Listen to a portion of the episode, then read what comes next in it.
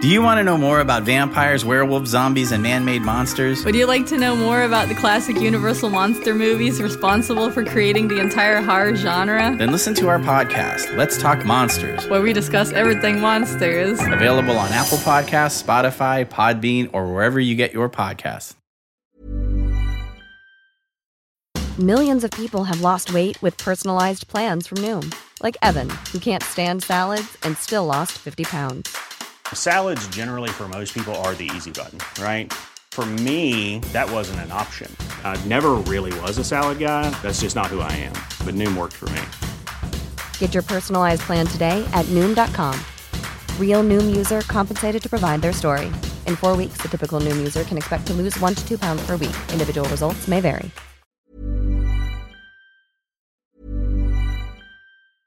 Hey, I'm Ryan Reynolds. At Mint Mobile, we like to do the opposite of what Big Wireless does. They charge you a lot, we charge you a little. So naturally, when they announced they'd be raising their prices due to inflation, we decided to deflate our prices due to not hating you. That's right. We're cutting the price of Mint Unlimited from $30 a month to just $15 a month. Give it a try at mintmobile.com slash switch. $45 upfront for three months plus taxes and fees. Promo for new customers for limited time. Unlimited more than 40 gigabytes per month. Slows. Full terms at mintmobile.com.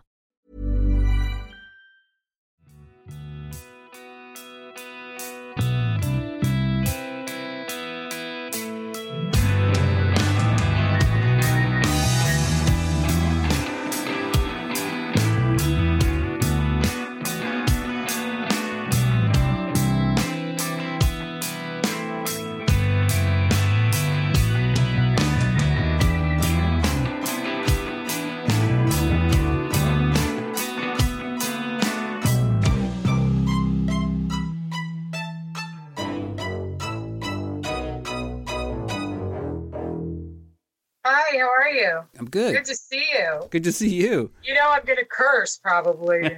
God forbid. Uh, okay, so with us once again is Leanna Echeverri, and we're going to talk about some additional correspondence she's had with accused pedophile Chuck Falco, currently serving several life sentences in a Florida penitentiary, as well as an update about Tony Simmons. So, Leanna, how much correspondence have you had with Chuck? How many letters? He sent, I think I, he sent me four letters. Four. Okay. Who wrote first? Mike, did you write to Chuck first or did Leanna? Yeah, I Leanna said to me, encouraged me to write to Chuck. And the result of that was the letter that we discussed in episode 8. Yeah. At that point, I wasn't sure how to respond. I, I have since then sent him a follow up letter, which I haven't gotten a response from that second letter I sent him.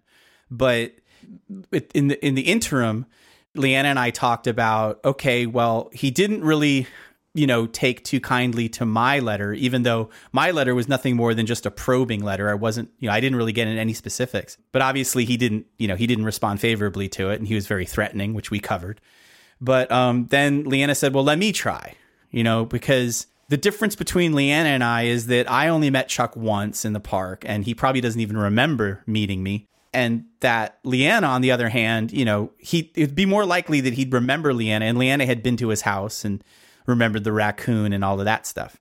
So right. she went ahead and wrote him a letter, and then he responded, and then I'll just turn it over to Leanna. Right. So the first letter that I sent him was basically the same letter that I sent to Carrie. Right. So that's Carrie, his wife at the time. Right.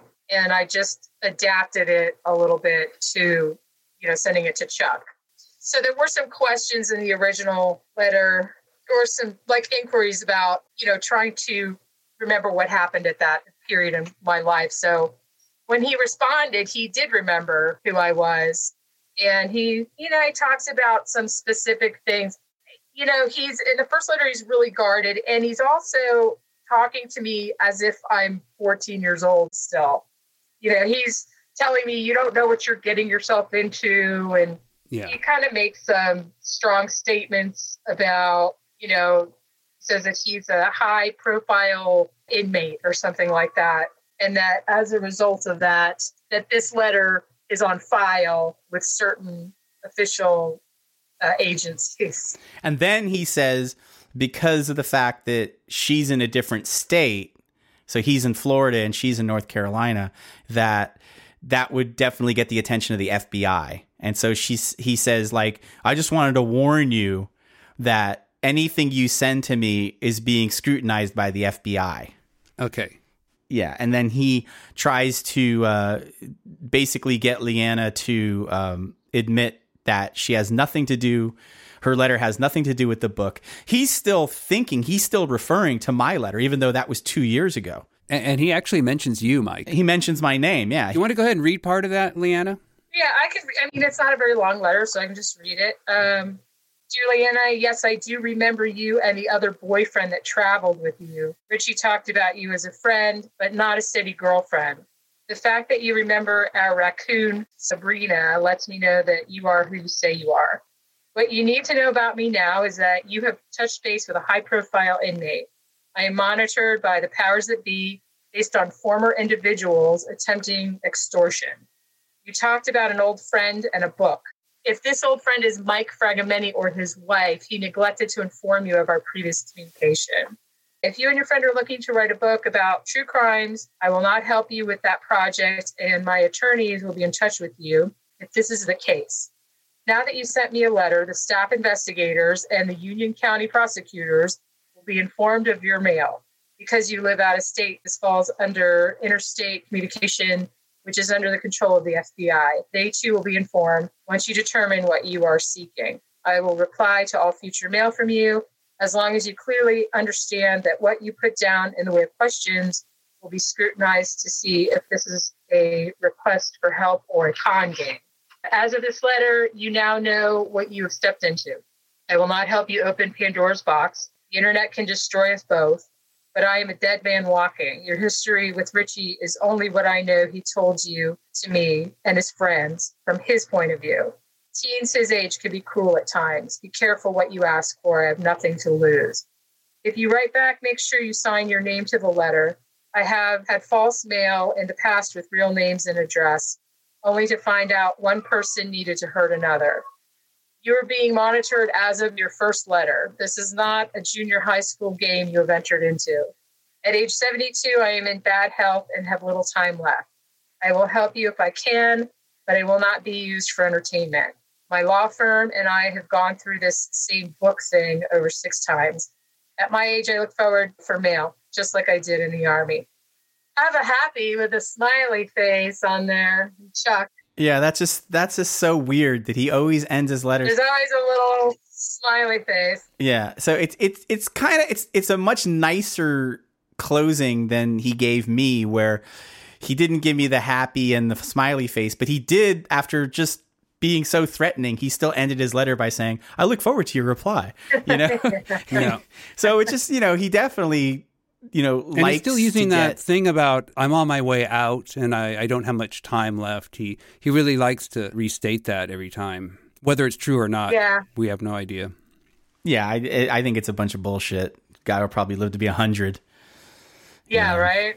I mean, um. So yeah, it's just that's what started this uh this uh, uh correspondence between Leanna and Chuck, and it went back and forth uh, two or three times. And you know, we're still trying to get answers about the orange tank top and right. um, you know and what really happened in the house and and uh, you know the irony of the whole thing is you know I I happen to agree with Chuck in his assumption that Jerry had more to do with this than the official version. Now, it doesn't mean that I want to be buddy buddy with Chuck. I don't. I think he's a freaking monster, you know, but but in this one instance, he is one of the few people who can sort of comment on the alignment of the gun. Right. And you know, he was the one who set it up. And it's like if he saw that gun and he could see right away that like no, somebody tampered with that. You know, and then he then he the next thing he finds out is he's almost 100% sure that Jerry was with Richie. That's what he's going to conclude. He's going to say, "Well, those kids somehow screwed things up. I wanted that gun to scare someone." and now it wound up killing someone. So, well, he just, does mention that too in one of his letters I know. to me. He asks me if I knew that Jerry was with Richie. Okay, let's hear about some of the other letters and his response to those. Uh, well, I try to find a balance with him because I'm And what I told Michael before too was like, I felt like you had to kind of stroke his ego a little bit, you know, so you kind of like correspond with him a little bit and then throw some questions in there. Um, so the next letter I sent him, I just tell him that, you know, as per the norm for a lot of people as they get older, I'm reflecting on my childhood. You know, I've missing a lot of information during that time in my life, and I am trying to put some pieces together. Mm-hmm. Um, and I, I mentioned some things like a girl that used to go over there with me pretty frequently, and she actually went to the courthouse with us. And I bring up, uh, I bring up some of the things in the house, like music that he would listen to in the house, and you know, so he still knows that you know I'm who I say I am. And that that was a very short letter that I wrote to him. Uh, that he responds to me, and at this point in the beginning of this letter, he starts using the word retirement pretty frequently. Um, and he refers to where he's at as his gated retirement community. Uh, what was that? His gated retirement community? Yeah, right. Jesus. um, and he says, you know what? That's what we do mostly is we reflect on the Okay, past. Reflect on your crimes. And he's asking me again about the book. And what I did is I just kept kind of deflecting this question. And because he kept asking me to sign my name, and I didn't do that either. I was everything that I sent him was typed out and printed. Um, and then he just seemed to kind of drop it after like the third letter or something. Yeah, he's he's obviously really paranoid about that. He's he is paranoid about it. I mean, I think that I don't really believe most of what he just says in here. Um, I think he's a crazy person. Um, he says, uh, at this point, I'm still open to writing to you to see how this grows. Over the years, I've traveled back in time with friends and relatives that are still with me regardless. Uh, to reach out to me is okay as long as this is not a book con game. He's going on about the book some more. And he said he had some offers and he could have done that right after, you know, the court hearings, but he didn't want to hurt the Brush family any further than he already had.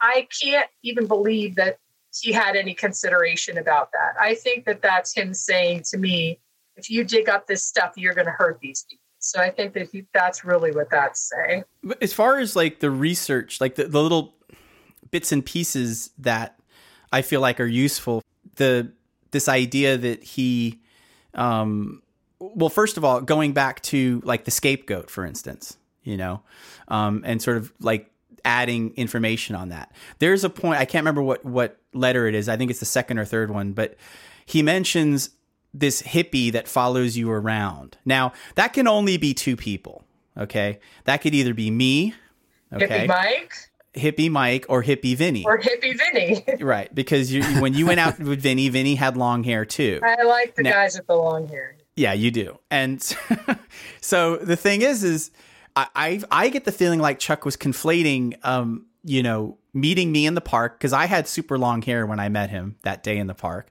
and then Richie telling him that he liked you because Richie, I knew Richie liked you when I was dating you because Richie told me that. It's one of the things he mentioned, and and so he probably said you know some things about me like you know that dirtbag Mike, that hippie Mike with the long hair sort of thing m- me not even knowing that Richie had those feelings. So read the part where he says that because he says some it says something like that. All right, I'm, oh, here it is. Um, he says, because in my, my letter that I asked him about Nancy Huffman, he's responding to that. He says, I have no recall about Nancy Huffman, only the hippie looking, burned out boyfriend. Mike. No, he Is that doesn't you, say Mike? Mike. No. But but no, keep on reading though cuz he says something about what Richie said. and, and I'm sorry, I'm I'm joking. I should be more professional. okay, he said, um, only the hippie looking burned out boyfriend that followed you around. He was the brunt of some bad jokes from Richie and his friends. Right. Um, and then and then he goes on about how he's still open to writing to me, and he, he didn't want to hurt the family any further. Um, and then he talks about Richie some more. He says Richie and his friends talked about you as if you would do anything for Richie. Richie stated he lost his boyhood to you. This is a little personal, you guys, um, and that didn't happen. Just for the record, um, along with some of his other friends too. My wife chastised them all when they talked about this subject around her. Did she ever talk to you about that? She defended you every time they would start up about you or any of the other girls they started to meet. Guys that age like to lie a lot about that stage of their life. Uh, did you know that Jerry Burkowski was with Richie that day and left him behind? Jerry's parents sent him to South America to stay with Jerry's father's friends. When it was all over, Jerry came home and his family moved. I, and I don't, I don't know if any of that is correct. South America stuff, right? Yeah, I don't know either. Um, my flashbacks of Vietnam, 1968 through 70, are mixed at times with Richie. They both never stop. And then he asked me a few questions, personal stuff. What about you? Are you married? Did you finish high school, college, kids? How did you end up in North Carolina? Good Right. positive stuff. Till next time, have a happy, happy little smiley face. God. So, and then in another letter, he says the one, I think it would be the next letter, is the one where he talks about the fingerprints. And he says Tony was gay. And he says, uh, what was the other thing? Oh, he says yeah, he yeah. says that Jerry's father was a big time drug dealer. Yeah. I didn't know that. I I don't know if that's true, but I don't know. And then he talks about the plant nursery a little bit. Do you want to hear that? Yeah, yeah, and that was okay. So that's something that um, I man, I wish, I wish when we were recording eight that I had remembered that because that's something I did know because we had this letter by then, and when you and I were recording eight, James, um, you know. Looking in that letter, he actually says, "Yeah, uh, Carrie and I had 15 acres," and he gives the name of it, and he says where it was in West Palm Beach. So it's just like it's not crucial to the episode, but it would have been a nice detail to like have included that. You know, this is later on when he gets. This is later after he gets out of jail and then he's in West Palm Beach. Yeah. Yeah, So he says, I owned and operated a 15 acre tree farm and plant nursery with Carrie. We broke up three years prior to my retirement. That had nothing to do with my retirement. Did you catch that? Ugh, God. he uses retirement in place of being prosecuted. Yeah, You know. prior to my retirement, that had nothing to do with his retirement. Um, Yeah. We grew in two different directions. I liked the quiet country life, and she wanted to go home to New York City. Not me. I love trees and plants. My last degree was in the field of horticulture through Florida State. Lots of other prior to that. Yeah, some of his writing's a little funky. You got and it's kind of hard to read it sometimes. yeah, Um, I could talk forever about plants. Our name was Native Island Gardens out of Palm Beach County within the city of Wellington, Florida. right. Okay. So that's where all that stuff happened. You know, That's the- where the- all that other stuff the, happened. yeah, the last chapter with the last group of boys was there. Yeah. Um, and says, what, uh, what about the fingerprint spot? Because that was also interesting. Well, it also says here, I don't know if this is of interest to you, but he says his first degree was in art, but never did anything with it. I went into counseling, social work, and psychology, both Carrie and I. Um, Yeah. and I'm assuming that they probably met each other at school like that, you know? It sounds like freaking like it sounds like the Joker and Harley Quinn, you know, like Oh, like Jesus. go- going to psychology and God. and like just producing these these monsters, you know, Yep. God. you know. Then he says this Thanks for the info on Richie. His last year was a wild run. His prints showed up on lots of break ins, along with Jerry, Tony, and others that were all around our community. He was a chameleon with a drug problem, and Jerry's dad was a big time dealer out of South America, as I found out later on. His boyhood friend Tony was gay. Um, yeah, I wonder if that, like, because he says, you know, he says that uh, Richie had a drug problem and Jerry's dad was a big time dealer out of South America.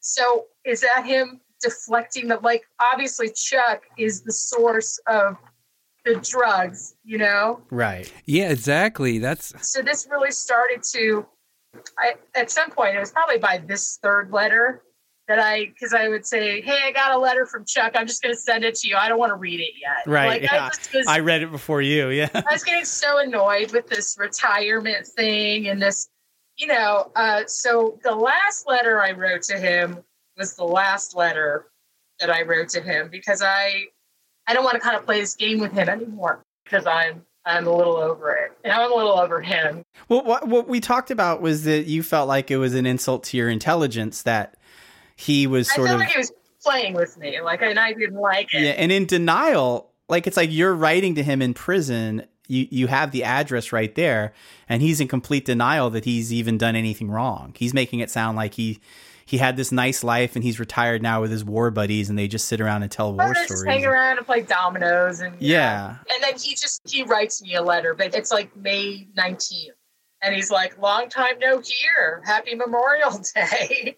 And then it's just again, it's just more boring stuff like about how, what it's like for him there and COVID. He's talking about how they're handling COVID. And that's really like he doesn't really talk about any of this stuff that I've been asking him about. Yeah. Is he fishing for any more uh, information about the book or anything like that? Is he? He's not. No, that stopped after the second letter. Okay. because I just ignored it with my response, and then I wasn't signing. I wasn't, and then he just he moved on from there.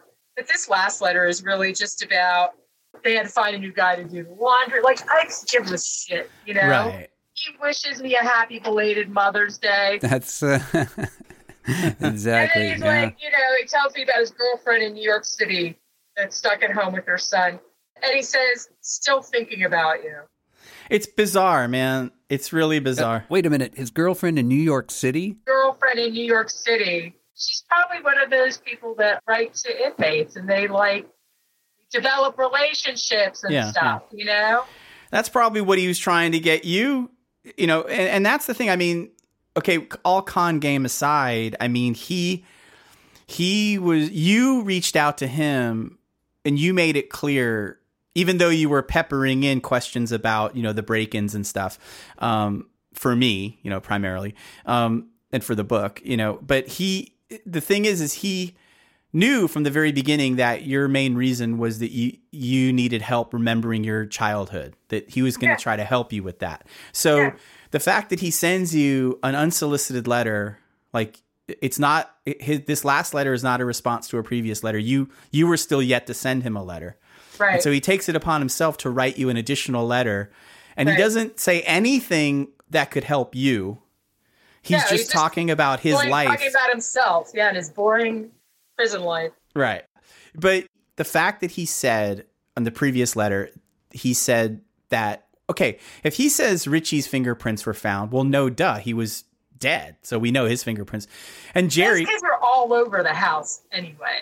Right. But he doesn't say it in the way that I don't think he would have said that if he meant that, like, yeah, Leanna, your fingerprints are in our house too, because like that's not the same thing. Just because you were at his house and you touched things.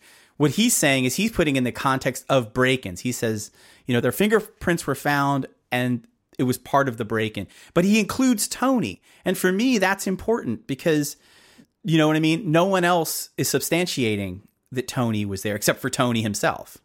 And um Yeah. and that's the only other person who's said that no. Like and and when even though he doesn't say it specifically, the the impression I get is he means that the fingerprints were found in a place like on the window or or like in the bathroom where you wouldn't expect fingerprints to be, you know.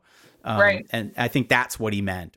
That little piece of evidence is important to whatever claims that I might write in the book or whatever. We've already discussed it as well as we could in the podcast. So Right. we can't go back and do anything except record an episode like this. It's just a follow up episode. But um, but at least in the book, I can get it right. I, I can get it closer to hopefully what happened. You know. Yeah. So during the course of taping Booby Trap, uh, you found out some news about Tony Simmons, and I think I had asked you during the recording if you had talked to him lately or tried to reach out to him, and I forget exactly what you told me, but uh, uh, you made some inquiries. Um, what was that? A phone call, or did you write some letters? What happened exactly? the last conversation I had with him, we we went back and we were talking about him, you know, involving me, implicating me with the keys. And it was it was like 8 years went by that I hadn't talked to him or anything, you know. And um and then in 2019, you know, when I started getting ready to file my dissertation, I was pretty much done with my dissertation and the the first thing I wanted to work on was my book. I wanted, I was looking, rereading all my files and seeing where I was and all of that stuff. And then that that's when you and I, James, like sort of reconnected and we started talking. I started telling you about the book and then we started doing the podcast. And so I just thought I got to bring Tony on online again, you know, because I just figured that, you know, I, you know, like I've, I've I didn't realize it at the time, but now it's really clear to me that you know Booby Trap is really a story about my friendship with Tony. Uh, you know, Yeah, it's, it is. It's, it's more about that than it is about the murder or Chuck or you know boys being molested. It's it's really just about this friendship that I had with Tony, and and all of this stuff comes to me via him. So I wanted to bring him back online. I wanted to get him involved, and I was, you know, just a little nervous, thinking like, oh, you know, now I'm going to be telling him that you know the book is back on, and he's going to be like, oh man, you know, why, you know, and maybe he thought he was off the hook, and you know, we wouldn't have to talk about this stuff anymore. And so I called him, and the number was disconnected, and um, I had to do some research, and I found alternate numbers for him, and I got one that worked, like it went through, and I got to his voicemail, and it was definitely him. I recognized his voice, and um, I left a message, you know, and I just said, you know, hey, it's Mike, you know, I I'm, I want to talk to you about some stuff, you know, da da da, and he always would get back to me if I called him, you know, left a message, he would always get back to me, and he didn't. I mean, it, you know, days went by. Um, I had called his brother um, I did some research and got his his only surviving family member, and I left a message on his voicemail and said, "Hey, I'm looking for Tony. You know, can you help?" He never called me back, so I just you know that was maybe in May or whatever. I don't know when it was. I called him again, didn't get anything. Got got the voicemail again. I started getting nervous. You know, I, I, I started thinking like, I hope something hasn't happened to him and I started doing research and you know to the point where I was paying you know to to those pay sites where you have to Right. pay a little bit to get more information um, and still nothing came up he changed his name you know it was just like I had to run searches for three or four different names you know because he would use Anthony Williams because you know that's his middle name um, so it would be like it could be Anthony Williams or Anthony William Simmons or William Simmons um, you know what I'm saying? It could be Tony Williams. And so it was a real pain in the ass. And finally, I was just running a deep search for um, Anthony William Simmons and with his birth date. And I got a match. I got a hit from uh, the Dade County Medical Examiner. And um, and I there was because you know in Florida they have these public records, you know, and, and it looked like it was him. And I there was another Anthony William Simmons that you know died but died like 2 years earlier and I thought maybe that was him and uh and then it turns out it wasn't and I was like oh great you know it's not him you know? Um but then it there was something different about that Anthony William Simmons. Either he was in a different state or he had a different birthday. There was something different. Um long story short is um it took me a really long time but eventually I was able to get uh, someone on the phone um, who worked in the Dade County Medical Examiner's office, and um, they were they actually spoke to me over the phone, and they confirmed that it was actually Tony who passed away. And um, and I just just to double check, you know, I just said, well, um, I I he I think he asked me um, if I knew his next of kin, and I and I told him what Tony's brother's name is, and they confirmed that yes, that was his next of kin, and he was he was notified that his brother had passed away, and all of that. So so yeah, Tony's no longer with us, and um, and it was very sad, you know, because like I said, Tony is a, I consider him to be one of my best friends from that time of my life, you know, Right. and uh, you know, like I said in the podcast, I mean, you know, we we had grown apart. I didn't know if we had anything in common anymore or whatever, you know, it's you know, old friends, you know, but Yeah. because this story really is about my friendship with him, um, it's I you know dedicate this story to him, you know, for what it's worth. And we can even say that he was a victim, you know, of Of course he was, and I, I, I often wonder if you know the way he, that he was later in his life, if he was just a damaged individual like a lot of those other people from all of the stuff that went on. Right. I'm sure it did. I'm sure. You know, I'm sure. Um, you know, uh, our friend Marlene, I'm sure she wouldn't mind if, you know, I referred to her. Um, she was also a friend from the neighborhood. And she, uh, she was very close with Tony. Um, they, Tony was they actually that was his first girlfriend was Marlene, and I remember that. You know, I had forgotten that, and then we were talking, and she told me, and she reminded me. She goes, "Remember, Mike? I was remember when I dated Tony? I was like, oh my god, yeah." It was like you know they were. That's when we were young. That was before Tony was even friendly with me. That's when he just lived three doors down. You know, when he was sort of like not part of our little group. You know. Um, but Marlene was friends with us, you know. So, but I remember seeing them walking and holding hands and stuff. And um, so she told me that um, not only was Tony, you know, damaged from that stuff, from you know the same time period, teenage stuff, but there was another friend of his um, who's I won't say his name, but there was another friend who was, you know, part of that whole thing, probably abused by Chuck, and that recently he was arrested um, for a child molestation.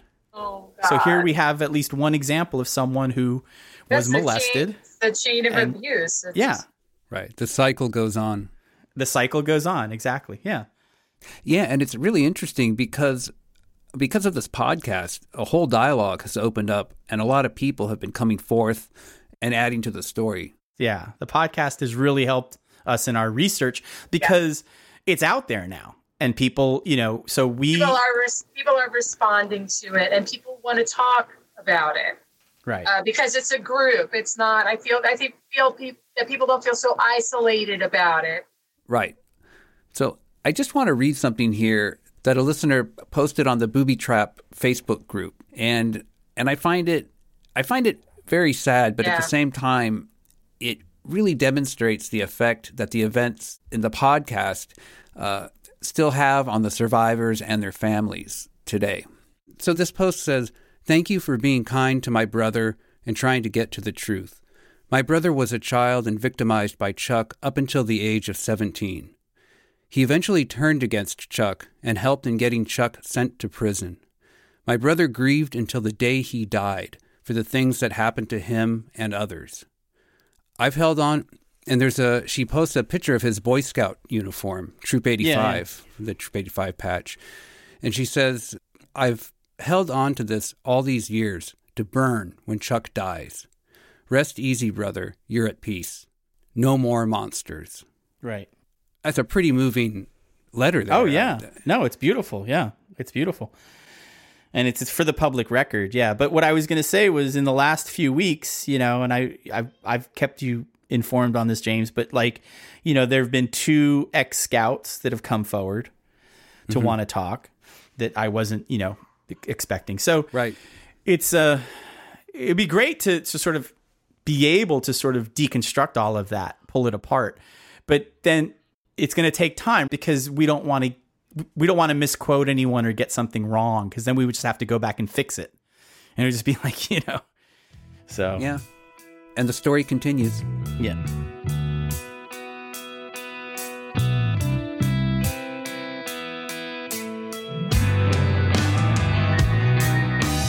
If you'd like to be part of the conversation, you can join us on the Booby Trap Facebook page, where you'll find lots of extra info, including photos of some of the people in the story. Or you can connect directly with myself, Leanna, or Mike.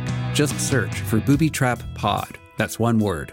Also, if you'd like to hear or purchase some of the amazing original music from the series, check out the episode show notes at apostrophepodcasts.ca slash boobytrap or go to Bandcamp and search for Music from the Miami Chronicles.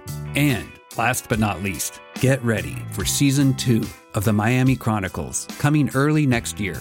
Stay tuned for the trailer.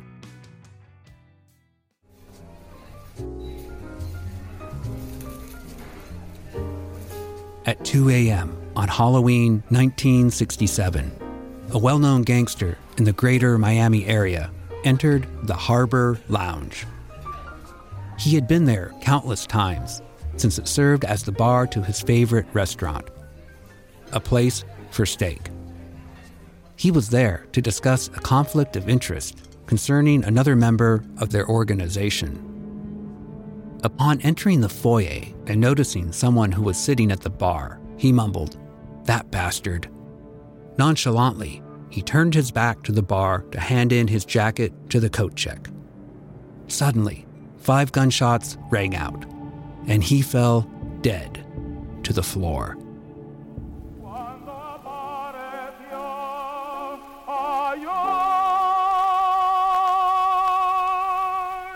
Welcome to Killing Paradise, Season 2 of the Miami Chronicles, coming early next year.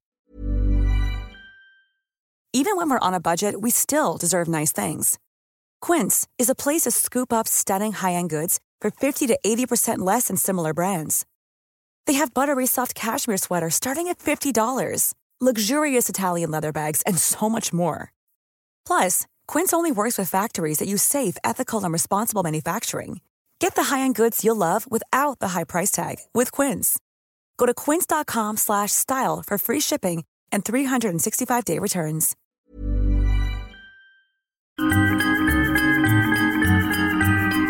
Do you want to know more about vampires, werewolves, zombies, and man made monsters? Would you like to know more about the classic Universal monster movies responsible for creating the entire horror genre? Then listen to our podcast, Let's Talk Monsters, Where we discuss everything monsters. available on Apple Podcasts, Spotify, Podbean, or wherever you get your podcasts.